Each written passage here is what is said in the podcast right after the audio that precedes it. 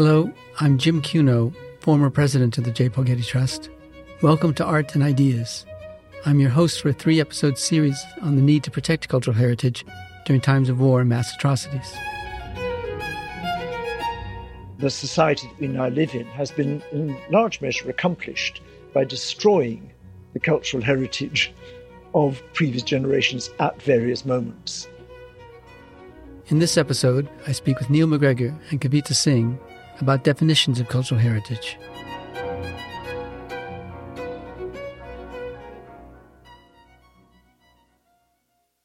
The destruction of cultural heritage in times of war and mass atrocities is not new. Sadly, it has become a familiar aim of state and non state actors across a growing portion of the world. Its ultimate goal is simple and direct. As Irina Bokova, then Secretary General of UNESCO, said after the destruction of Aleppo in 2012, you deprive people of their culture, you deprive them of their history, their heritage, and that is why it goes hand in hand with genocide. Along with the physical persecution, they want to eliminate, to delete the memory of these different cultures. In 2016, the Getty convened an international meeting to discuss a framework for the protection of cultural heritage. Six years later, Thomas Weiss, presidential professor of political science at the CUNY Graduate Center, and I co edited a book, Cultural Heritage and Mass Atrocities. This three episode podcast series grows out of the work we did on this volume. These are difficult topics discussed in lively conversations by leading thinkers on the subject. If you want to learn more, I urge you to read the 38 essays in cultural heritage mass atrocities, which can be downloaded free of charge at getty.edu slash publications slash. For this first podcast episode, I spoke with Neil MacGregor, former director of the British Museum, and Kavita Singh, professor of the School of Arts and Aesthetics at Jawaharlal Nehru University. We discussed how to understand what constitutes cultural heritage and why it should matter to all of us. Well, thank you, Neil and Kavita, for speaking with me in this podcast episode. Neil, you begin your essay by stating that all cultural heritage is in large measure intangible, and that this explains in part why it is most in danger when community narratives change. What do you mean by that? What I mean by that is that it seems to me that cultural heritage are those bits of our past that we think are important for our present and for the future. They're the bits of our past that we invest with particular significance and particular value. And I think that can often have relatively little to do with the absolute quality of the object.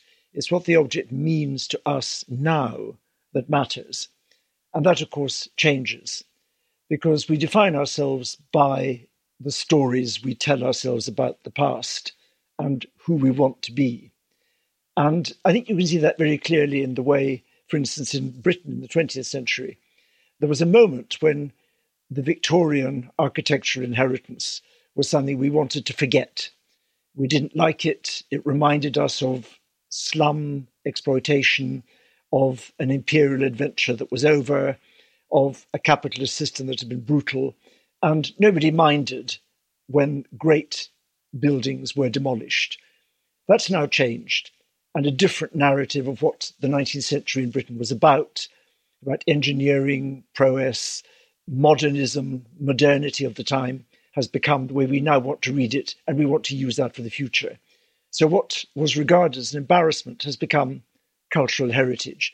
I think you could see almost the same in some ways in India, where there was a moment when the colonial heritage was not valued because it was part of a past India wanted, needed to put behind it. That's now changing, if not changed completely, realizing that these were buildings made by Indian engineers, Indian architects often, and always with Indian labor, and they're part of an Indian story. So, what matters is what we project onto these objects.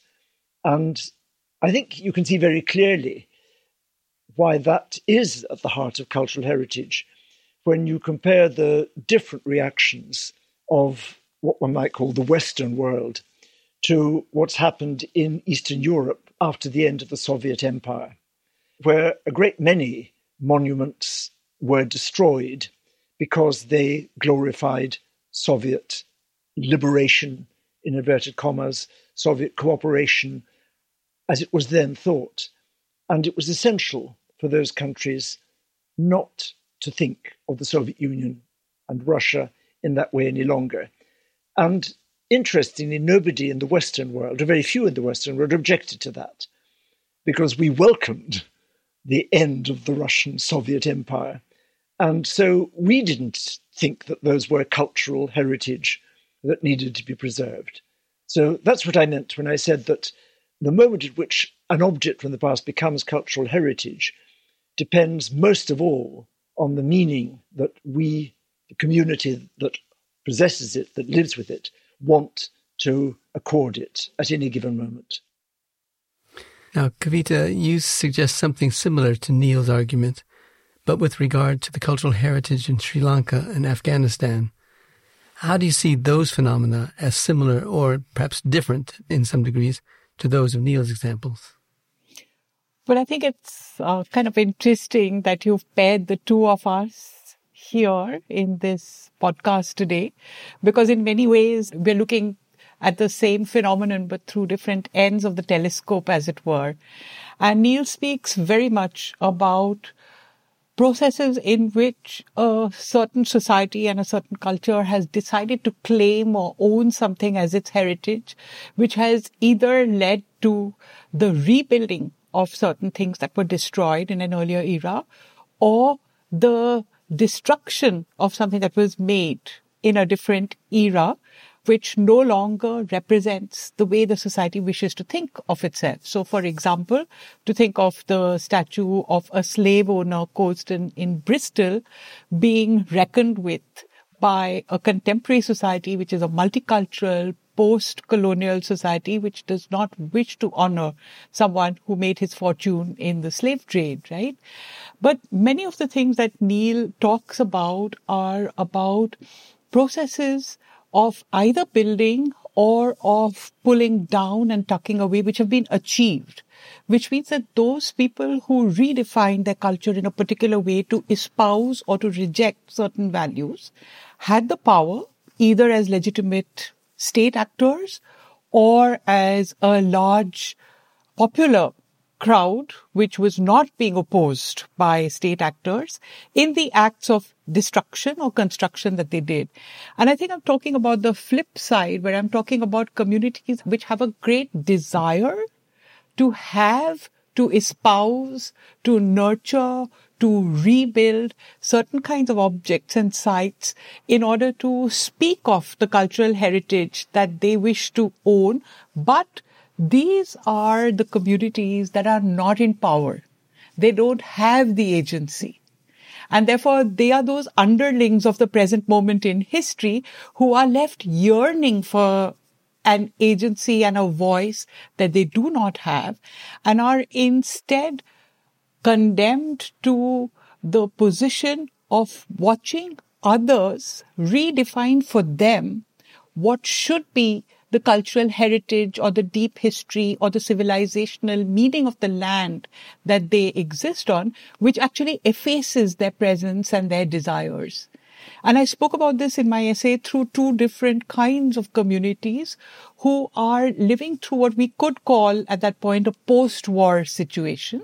I was speaking about the Tamils in the northern part of Sri Lanka who come out of a 20 year old civil war for self definition and sovereignty, which they lose. And in the peace that comes, there is no question that they are subject to numerous reminders that they are actually vanquished people who are going to have to not gain peace, but make peace with a difficult situation that they have now got to reckon with and continue to live with. And so they watch how the kind of cultural heritage that they wish to claim for themselves or inscribe on their own land for themselves is being erased and another history is being written by the victors who are the Buddhist Sinhalas who control the country and are rewriting the history and the culture of their land. So in a sense, if Neil is celebrating those moments when communities were able to redefine their relationship to certain objects and sites and claim something as their heritage or not their heritage. I'm talking about helpless onlookers who are not able to complete that process for themselves. So, Neil, you state quite boldly that, quote, cultural heritage is about the future. And the reason we value material cultural heritage is precisely the reason why, to so many, it seems necessary and reasonable to eliminate it. Tell us about that. I think that if you are trying to build a new society, you have to eliminate the objects which support the ideology that you are leaving behind, that you want to leave behind. You have to remove the encouragements in sculpture, in buildings, in stained glass, whatever, to what you now think of as wrong uh, habits of behavior, wrong understandings of the world. And in order to make a new world, you very often will need to destroy the old. And we saw it in the Protestant Reformation in Northern Europe. We saw it very clearly in the French Revolution, where it became essential if you were going to create a free people, as they then understood it, you had to take away the symbols of monarchy, the symbols of subjection to an aristocratic order and to the power of the church. That would have been impossible to make the new France surrounded by the objects and the propaganda iconography of the old France. I think it's surprising that we appear to find it so difficult to understand that that was the thinking of ISIS in their destructions, which of course destroy things that we value, we know to be of great beauty and great importance. But to them, they were, I suspect, objects that stood in the way of making their new society and to create the world they wanted to make, then they had to eliminate those aspects of the past. So I think we perhaps haven't adequately acknowledged the fact that our own history and the society that we now live in has been in large measure accomplished by destroying the cultural heritage of previous generations at various moments. Kavita, you argue that cultural reconstruction is never innocent, that, quote, the very processes of reconstruction and heritage conservation meant to repair a society can become instruments through which one side continues to dominate another. Tell us about that in, in the context also of not only in Afghanistan and in India, but also uh, with regard to Neil's remarks in Europe. So when a peace is declared, it's never a perfect peace and there's never a perfect consensus or a perfect balance of powers from which a peace emerges. I mean, it's absolutely inevitable that there will be a power structure which has produced the end of conflict and which will dominate the period of peace that is to follow. And the period that is always spoken of optimistically as the post-war period, the period of reconstruction, then also becomes something like a slow extended victory parade, doesn't it, on the part of those who have won. And you can't help wondering about the sensation that must obtain for the people who are the mute witnesses of this peace being performed upon them and how they must feel about all the hosannas that are supposed to be sung about a process which is supposed to be reconstruction, but may well be a long process of humiliations that they have to endure. In my paper, I spoke about Afghanistan, for instance. Unfortunately, I was aiming my critiques at a government in Afghanistan at the time, which was a much, much kinder and better government than the government that obtains it now. But as I was writing, I was trying to speak about how the efforts of that government, which all seemed reasonable and good and sincere and in consonance with the international community, must have appeared to the residents of Bamiyan who had suffered such terrible damage to those icons of their cultural heritage.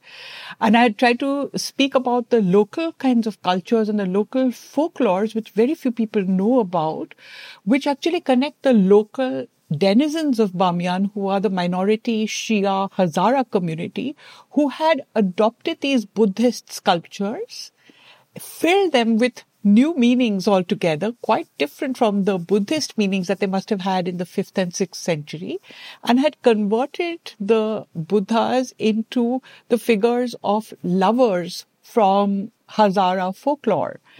And I did try to speak about how the, I'm sure, very well-minded and sincere efforts that were being made by the Hamid Karzai government to work with UNESCO and international experts to try and stabilize the Bamiyan site and to try and conserve what remained of it also seemed like a terrible denial of the desires and the aspirations of the local Hazara community who wanted nothing more than a rebuilding of the sculptures even if that rebuilding was inauthentic, even if that rebuilding was making a completely new object out of an ancient site, because they wanted to undo the erasure of what they had seen as their cultural heritage.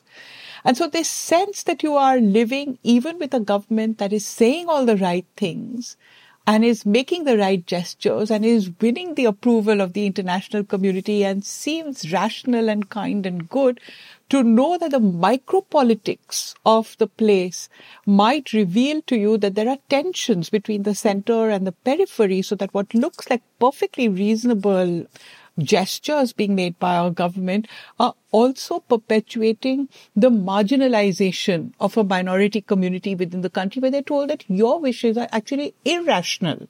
They are not in consonance with the latest thinking about conservation or about the museum world or what UNESCO thinks is the correct way to handle a site like this. And therefore they are sort of trivialized and their wishes are dismissed. This is one set of tensions that we see in which a community has to take a deep breath and learn to live with the suppression of their desires. But we know of many, many other instances where there has been damage to, let's say, a historic zone in a city, and then there is a period of reconstruction that follows after.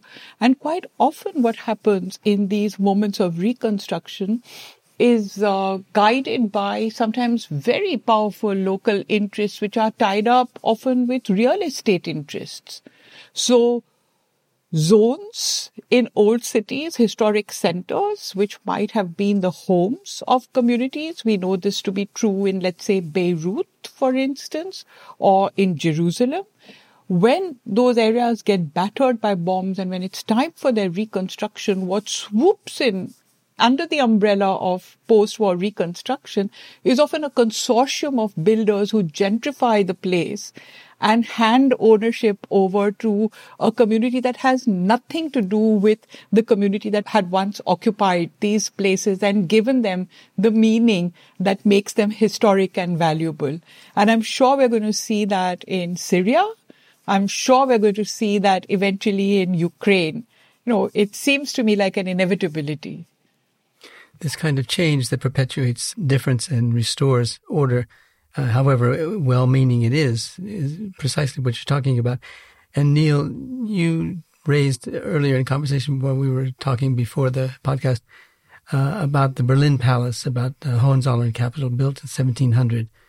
Tell us about the cultural and political role it has played over the centuries, and most recently, and how it relates to our book project. Well, it does interesting demonstrate almost exactly what Kavita has been talking about, about what happens when the vanquished see their history erased. Because the history of that building of the site, which is now the Humboldt Forum in the middle of Berlin, is a perfect demonstration of the shifting meanings of cultural heritage and what we want to have as cultural heritage at particular moments. Um, it was the, the Baroque town palace of the Hohenzollerns, the place from which uh, the Kaiser proclaimed the war in 1914. So it has associations with Prussia and with military Prussia and the wars of the 20th century. It was badly bombed in the Second World War, but it was no worse bombed than many other buildings that were reconstructed afterwards. But in 1950, the communist government of East Berlin, it was in East Berlin, decided to blow it up completely, to destroy it because they thought it was a symbol of Prussian militarism and for the new socialist Germany that they represented. the whole point of that socialist Germany was a rejection of Prussian aristocratic militarism. So, a perfect demonstration of needing to get rid of a bit of cultural heritage to make the new country you want. Great protests, of course, from the art historians, the conservationists, and from many in the West who felt this was a misreading of the building and it was a great architectural masterpiece and should be preserved. It was destroyed. On its site, the East German communist government built the parliament of the German Democratic Republic, a perfectly honourable building of the 1970s, not particularly distinguished. It was nonetheless a symbolic building of the government. It was also a building where the public could go for concerts, for cafes, for discotheques, and above all for bowling. It was the best bowling alley in East Berlin. It was where lots of East Berliners and East Germans had spent happy times in their childhood, courting, parties, whatever. So, an ambivalent building, but nonetheless an emblem of East Germany, Soviet East Germany. After the reunion of Germany, the triumph of the West, the collapse of the Soviet system, the question was what should happen in the new capital to this old symbol. And once again, it was decided that this symbol of the East of a previous regime should be destroyed. There was no place for it in the new, genuinely democratic capital of Germany. So it was demolished. And exactly as Kavita says, there was a strong sense of an erasure of what had been for a generation of East Germans, a building which was part of their story. And in its place, to the virtual total opposition of the East Germans, it was decided by the Bundestag, with a strong majority of Western members of parliament, that they should reconstruct the old Hohenzollern Palace. So, two buildings demolished for the reasons that they no longer represented the history that they embodied, and now to be replaced by a reconstruction of the facades of the Hohenzollern Palace. But we were told this time with a different meaning. This time it would be about a Germany that was open to the world because it would house the objects from the Ethnological Museum, particularly the objects from Africa and Asia and the Pacific, those cultures which the Nazis had not valued. So it was an attempt to make a new, give a new meaning to an old form. And it was opposed at the time, it's been bitterly opposed ever since, and the opposition is growing steadily because the associations, the meanings which the old building carries are not just ones of imperial aggrandizement. They're also strongly Christian ones. There's a cross on the top with an inscription saying that all uh, people on earth must bow the knee before Jesus. All of this is now the center of really a violent public debate about the meaning of a piece of cultural heritage which has been reconstructed and the attempt to put onto it new significance. It is about the Germany citizens of Berlin or Germany now want to see and how they see themselves, how they see their past. It's a perfect demonstration of what Kavita has been talking about in a rather similar way to the Bamiyan Buddhas. This reconstruction was imposed by people with certain views, the victors at a certain moment, and it's now being debated very, very vigorously. Yeah, Kavita, I want to give you a chance to come back to what you were talking about and what Neil just raised. In your case, uh, Sri Lanka and Afghanistan, that enough time has passed to allow us to see the shape cultural reconstruction can play in these regions. Tell us, uh, Kavita, how this reflects on what Neil said with regard to the kind of reconstruction, but follows on destruction. In many ways, I think the irony of the reconstructed palace in Berlin and the desire that the makers of this project had to convert the palace into a Humboldt forum, which would celebrate Germany's Enlightenment histories, its histories of scholarship and research and reason, and to use this edifice, which externally would resemble a very fine, I think, 18th century palace, but would fill it with the objects of uh, cultures from far-flung parts of the world, which have not been honored enough, not been given a sufficiently central place in the reckonings of culture as written in the canonical books, and which has not had a physical space which is central and close to the museum island in Berlin.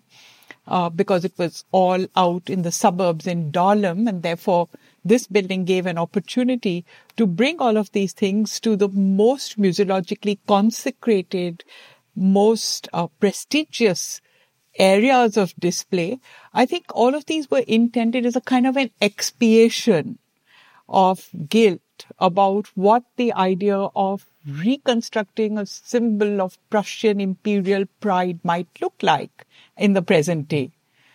The problem is that another way of understanding this viewing is that you build a palace of a European enlightenment and you fit the rest of the world like little uh, Lego pieces inside of it.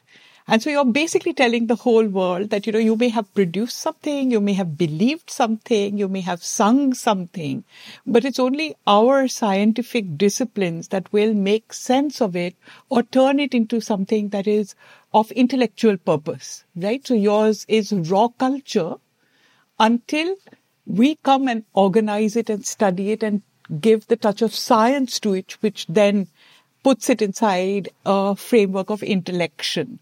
And I think this has been one of the criticisms of the Humboldt Forum as it is conceptualized now, that it's a kind of a totalizing of the power of Western knowledge systems over all others. And that this is a, a kind of a token gathering of all others inside one grab bag space. Now, this is not something that is going to be unique to a phenomenon enacted in a Western capital.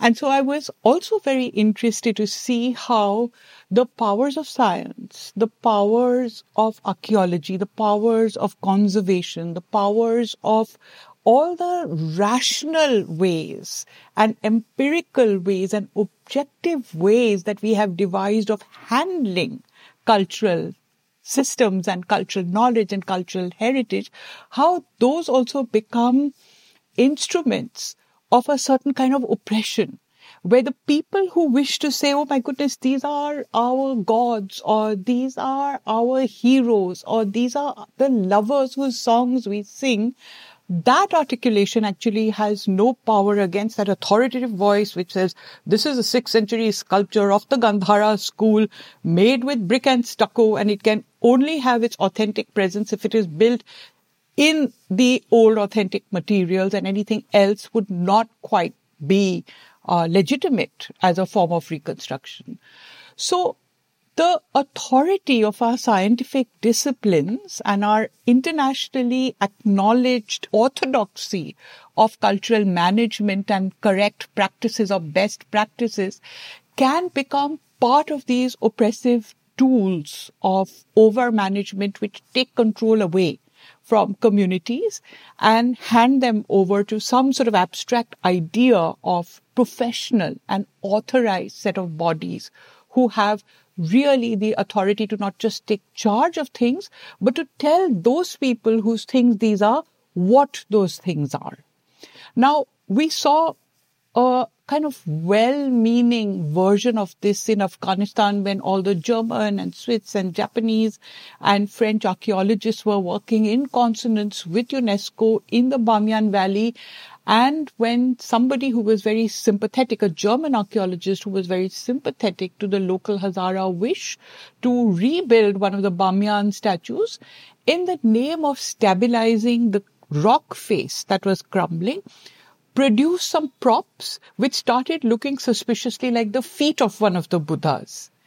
And he really did it as a sly kind of move, thinking that, okay, I've put a foot back and maybe if somebody wants to come up later and add a little plaster to this brickwork, which is giving the suggestion of a foot and a boot, they may at some point in the future do it.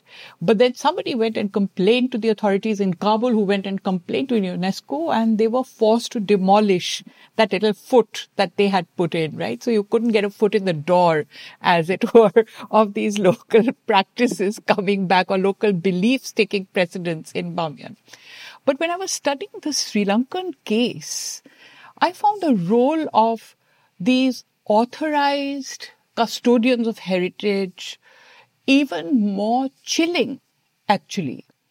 Because as we have seen in Israel, where there is a very contentious history of archaeology, where the attempt to dig to the deepest, most pristine levels of culture are to actually dig deep enough to find uh, levels of culture that correlate to an Old Testament past. And in the quest for that deep past, you actually dig past and cast away centuries of accumulated material from Palestinian occupation, from Ottoman occupation, which become irrelevant, rubbish to be thrown out of the way. Similarly, in Sri Lanka, there is a desire to dig through to a deep level of authentic, pristine, primordial past, which is Buddhist, and to go past the levels which might have been Hindu and therefore allied with the Tamils, who are the minority who lost the war, basically.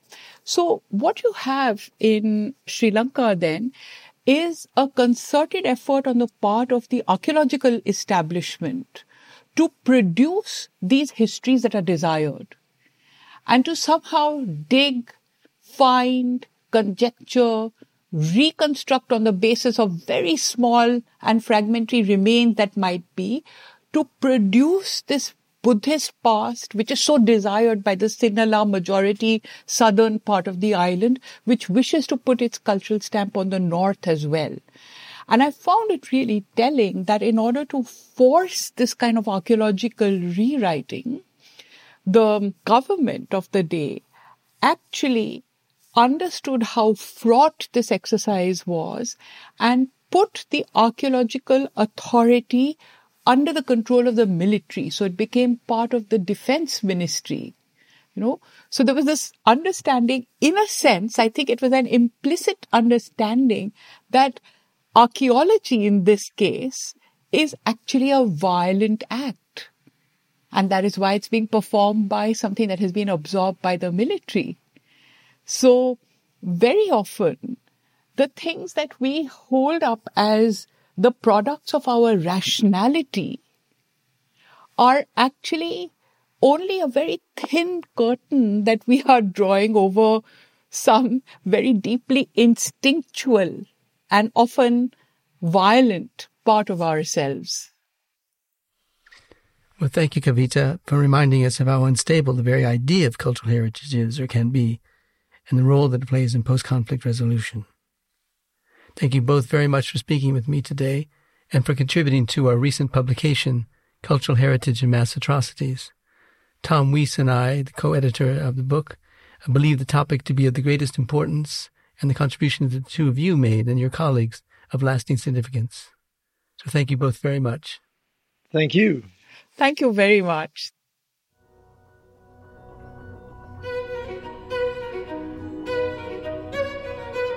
This episode was produced by Zoe Goldman, with audio production by Gideon Brower and mixing by Mike Dodge Weiskopf. Our theme music comes from the Dharma at Big Sur, composed by John Adams for the opening of the Walt Disney Concert Hall in Los Angeles in 2003 and is licensed with permission from Hendon Music.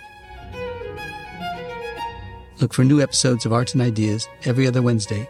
Subscribe on Apple Podcasts, Spotify, and other podcast platforms. For photos, transcripts, and other resources, visit getty.edu slash podcasts. And if you have a question or an idea for an upcoming episode, write to us at podcasts at getty.edu. Thanks for listening.